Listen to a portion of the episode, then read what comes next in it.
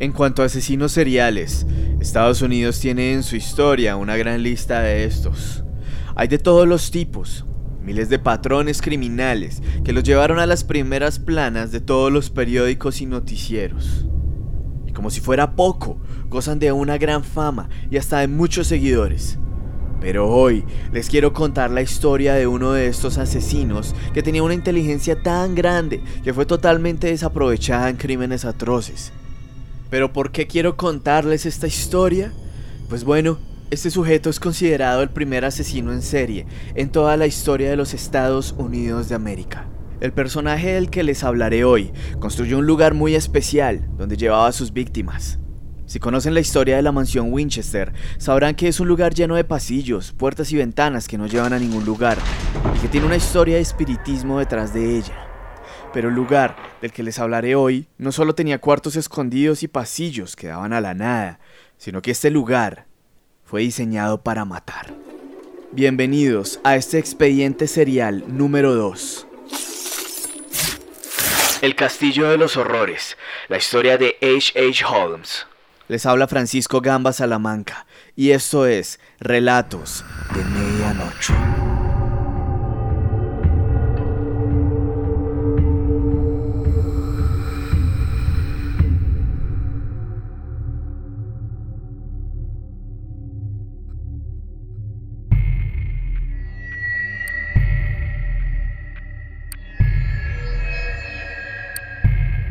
Fragmento de un artículo del diario Philadelphia Inquirer.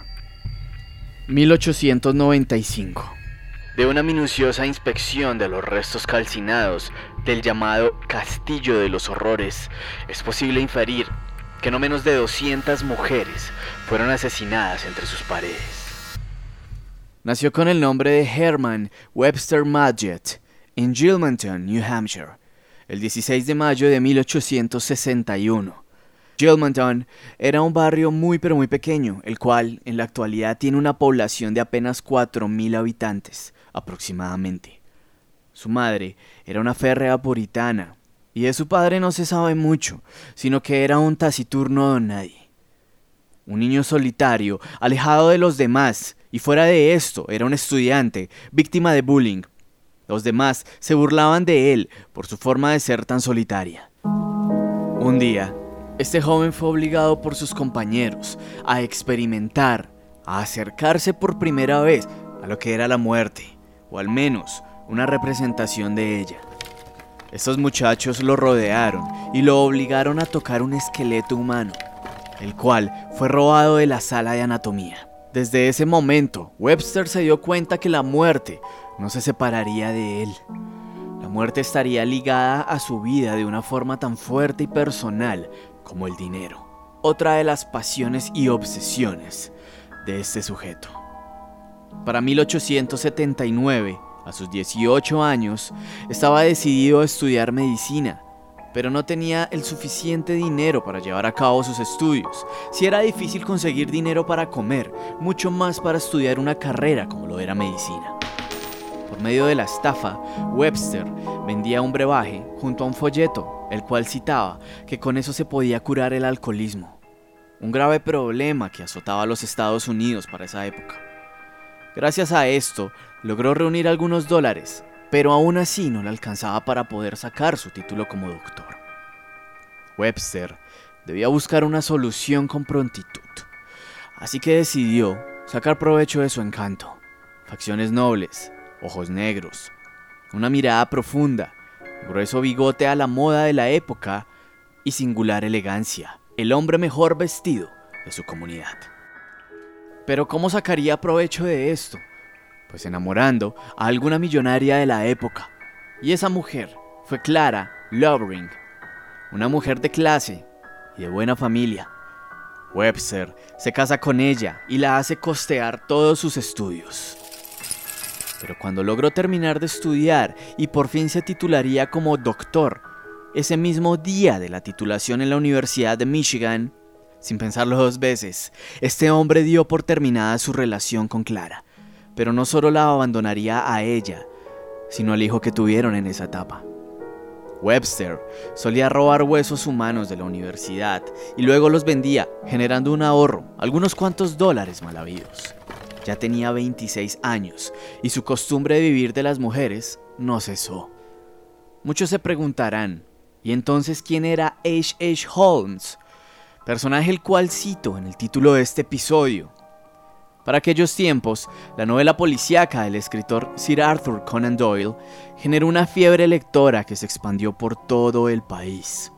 Y esto, por el gigantesco éxito que tuvo una serie de relatos protagonizados por un personaje que aún hoy en día goza de una inmensa fama. Las historias del detective Sherlock Holmes. De modo que Webster, en medio de su fanatismo por estas historias, decidió cambiar su nombre, el cual era Herman Webster Mudgett, por el de Henry Howard Holmes, también conocido como H. H. Holmes o simplemente Dr. Holmes, en una obvia referencia a Sherlock Holmes. Los sanguinarios sucesos posteriores dieron pie a un interrogante nunca resuelto. ¿Lo hizo por admiración o por desafío? Nunca lo sabremos. Pasó el tiempo y Holmes consiguió la siguiente mujer que comenzó a mantenerlo. Las biografías y los libros de historia no citan su nombre, pero esta mujer fue presa fácil, ya que era una viuda millonaria. No la arruinó, pero cuando vio que la mujer empezó a verse en apuros, ya que era dueña de una cadena de hosterías que presentaron problemas económicos, el dinero comenzó a escasear y entonces Holmes desapareció, huyendo a Nueva York, para así comenzar a ejercer como médico.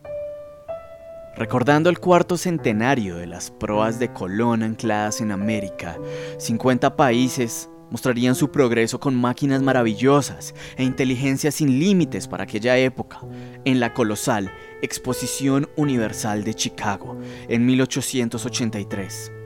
Este era el momento perfecto para que Dr. Holmes diera rienda suelta a su macabra mente criminal. Apenas llegó a la ciudad de Chicago se impuso una tarea. No era otra que buscar a una mujer millonaria para poderse mantener y llevar a cabo sus proyectos. Mirta Belknap, una joven millonaria residente de la ciudad de los vientos, forma en la cual también es común referirse a Chicago. Pero a comparación de las anteriores esposas que tuvo, esta no correría con la misma suerte. Se casó con Mirta Falsificó algunas escrituras, pero no solo hizo esto, sino que robó todo el dinero y las joyas de esta mujer y finalmente la hizo desaparecer. Nunca se encontró su cuerpo, pero si nos adentramos en la mente de Holmes, no sería para nada desquiciado pensar que no solo se robó su dinero, sino que pudo vender sus huesos y demás órganos en el mercado negro. Vaya forma de desaparecer un cadáver. Aunque la desaparición de esta mujer no es cosa menor, en lo absoluto es cosa menor, lo que vendría sería algo salido de la mismísima divina comedia de Dante. Dos años antes de la Exposición Universal de Chicago, Holmes comenzó a construir el famoso Castillo Holmes. Esta construcción constaba de cuatro pisos, algunos locales comerciales, su oficina privada y un gigantesco sótano. Estos planos los diseñó él mismo, sin testigo alguno, según este sujeto afirmaría después. Holmes convirtió este lugar en un gran hotel, encargó la construcción a varias empresas. Este sujeto era muy audaz y un talentoso estafador, así que mientras la construcción se llevaba a cabo, no les pagaba lo que era o simplemente no les pagaba nada, logrando que las constructoras abandonaran el proyecto y luego contrataba a la siguiente. Terminó la construcción unos meses antes de la apertura de la exposición, pero este enfermo no le ofrecía trabajo a cualquier persona. Le ofrecía empleo a bellas mujeres y también invitaba a hospedarse a mujeres adineradas y solas, o al menos que vivieran muy lejos de sus familiares y allegados. Fuera de esto, seguía convenciendo con falsas ilusiones de matrimonio a muchas de estas y las persuadía para traspasar todos sus bienes. Después de firmar, las ahorcaba o las sumergía en ácido. Este lugar fue adaptado con aislantes de sonido para que los puñetazos, pedidos desesperantes de auxilio, gritos y aullidos desgarradores no fuesen escuchados por ningún vecino. Pero ¿de qué constaba este lugar? ¿Qué lo hacía tan especial? Este tenía trampas, escaleras que llevaban a ninguna parte, cuartos secretos con paredes deslizantes para asfixiar a estas mujeres, laberintos y pasillos sin salida, con ventanillas disimuladas desde las que Holmes podía gozar con el sufrimiento y la desesperación de aquellas desdichadas víctimas. Otra serie de cuartos eran una atroz prefiguración, a medio siglo antes, de las cámaras de gas hitlerianas. Holmes abría grifos que expelían veneno desde un tablero y veía morir a sus invitadas entre escalofriantes gritos ahogados. Pero, ¿qué sucedía en el sótano? Este monstruo de la vida real dotó el lugar con máquinas de tortura, como pozos de cal viva, maquinaria para desollar, un hueco de hierro el cual se iba calentando muy lentamente para hacer sufrir aún más a la persona y también una trituradora de huesos. En camillas diseccionaba los cadáveres con mucha, mucha precisión. Recordemos que era doctor, así que sabía con exactitud cómo desmembrar un cuerpo. Todo esto claramente para vender los órganos y huesos. La exposición de Chicago llegó a su fin, así que comenzaron a escasear las víctimas que estaban en la ciudad como turistas. Y no solo las víctimas se vieron reducidas en número, sino que el dinero comenzó a desaparecer de a pocos en los bolsillos de este asesino. Se quedó sin huéspedes en aquel hotel. Pero este era un sujeto audaz, como ya lo he dicho antes, inteligente. ¿Y cuál fue la solución?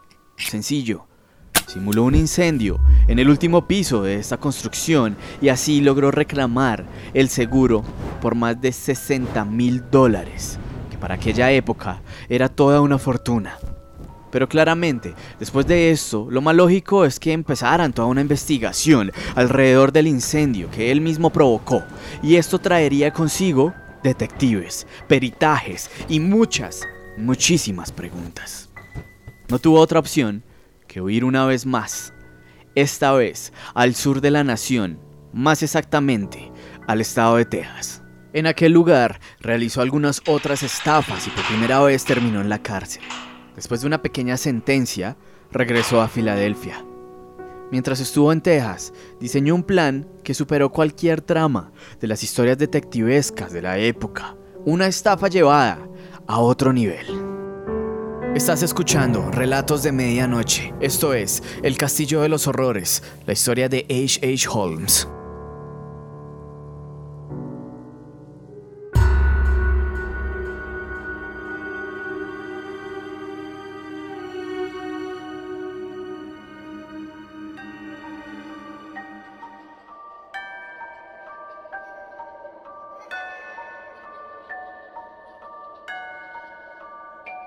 En alianza con un tipo llamado Benjamin Pitzel, contrataron un seguro de vida por una cifra altísima. Luego, robaron un cadáver el cual desfiguraron y lo presentaron a la compañía de seguros como el mismísimo Benjamin Pitzel. El informe cita lo siguiente. Benjamin Pitzel, muerto y desfigurado en un accidente. La señora Pitzel reclamó el seguro de vida, pero ¿dónde estaba el verdadero Pitzel? Pues escapó a estas tierras sudamericanas hasta que el caso fuese olvidado y al volver, Holmes y el matrimonio se dieron la gran vida. ¿El crimen perfecto? Pues Holmes tenía otro plan. No solo se quedaría con la parte que le correspondía por realizar esta estupenda jugada contra la compañía de seguros, sino que, sin más, asesinó a Pitzel para así quedarse con todo el dinero y le dijo a la esposa de este hombre que él estaba escondido y se ofreció para tener la custodia de sus tres hijos, dos niñas y un niño. A las niñas las encerró en un baúl y las asfixió con gas venenoso y al niño lo estranguló. Las autoridades empezaron a atar caos, comenzaron a ver cierto patrón y fueron tras la pista de este asesino. Pero por más audaz y escurridizo que fuese Holmes, tarde que temprano debía pagar y la justicia finalmente llegó a él. Las biografías no dan mayor detalle, pero el asesino fue denunciado por uno de sus viejos compañeros de celda, al que le contó alguna de sus hazañas como estafador. Y una cruel sátira. El caso de Holmes recayó en uno de los mejores detectives de todo el país, Frank Geyer, prácticamente un Sherlock Holmes de la vida real, el cual lograba desenredar los casos más intrincados y así encerrar al criminal de una vez por todas. Holmes fue arrestado en Boston en 1894 mientras escapaba una vez más. El resto de la historia es inimaginable, y luego de algunas confesiones habló sobre su aterrador castillo. La policía comenzó a investigar dicho lugar. Un antiguo empleado del Dr. Holmes dio un testimonio en el interrogatorio, el cual hizo que la sangre de todo presente se helara con esta confesión en el tribunal. Yo fui empleado de Holmes. Me contrató para que le descarnara tres cuerpos a 36 dólares por cadáver. Holmes confesó el asesinato de 27 personas, pero los investigadores que fueron a aquel castillo y revisaron cada palmo del lugar en búsqueda de restos humanos, aventuraron que no menos de 200 mujeres habían perecido entre espeluznantes tormentos. Encontraron un ascensor que conectaba el sótano con su oficina principal y algunos toboganes para bajar rápidamente a ciertas habitaciones. Henry Howard Holmes fue condenado a muerte y luego sería ahorcado el 7 de mayo de 1896 en Chicago. Tenía 34 años. Durante la ejecución pasó algo aterrador realmente. Su cuello no se partió por lo que mientras estaba colgado de la soga, estuvo agonizando, estrangulado, por más de 15 minutos, hasta que al final la muerte llegó, tal vez justicia divina.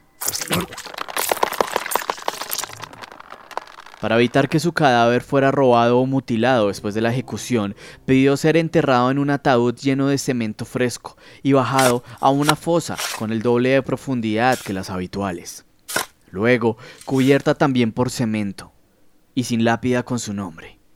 Sus abogados se rechazaron a aceptar la oferta de 15 mil dólares presentada por un instituto médico para conseguir el cerebro de Holmes y estudiarlo. Uno de sus carceleros juró que, muy poco antes de la hora de la soga, le escuchó decir, Nací con el diablo junto a mi cama, y desde entonces siempre ha estado conmigo. El escritor y periodista neoyorquino Eric Larson se inspiró en este asesino para escribir su novela El Diablo en la Ciudad Blanca y lo definió así. Que el destripador encontró a sus víctimas entre las pobres prostitutas de Londres y Holmes entre las mujeres bellas y ricas de Chicago. En el año 2010, nada más y nada menos que Leonardo DiCaprio compra los derechos de este libro y después de varios años, Leonardo se encuentra preparando una miniserie junto a Martin Scorsese, que se basa en toda la historia que ya les he contado hoy. Esperamos que esta miniserie salga a la luz pronto, ya que no tenemos aún fecha de publicación. Como mito, muchos juran que no fue ahorcado y que el hombre en la profunda fosa es un cadáver anónimo que Holmes escapó sin rumbo conocido gracias a su gran inteligencia después de sobornar al juez, y que vivió libre hasta el fin de sus días. Suena un poco reforzado, la verdad, pero después de contarles esta increíble historia, la verdad cualquier cosa pudo ser posible. Sherlock Holmes, un personaje que en la ficción descifró crímenes increíbles, tendría su contraparte malévola en la vida real, lejos de las páginas y libros que puedes encontrar en cualquier biblioteca. H. H. Holmes era casi que el Mr. Hyde de un doctor que ayudaba a pacientes con sus problemas médicos, pero con un lado oscuro que se dedicaba a asesinar, ayudado de su gran inteligencia y persuasión.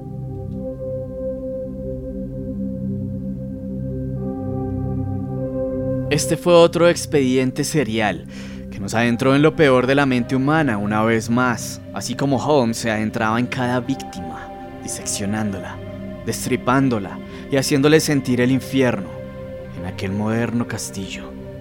Analiza bien las viviendas a tu alrededor, ya que no precisamente debe ser un castillo, tal vez en un simple apartamento, donde la vida de alguien está terminando entre gritos y sangre. Para ser un cadáver más, ten cuidado a quien le das tu confianza, ya que el próximo podría ser tú.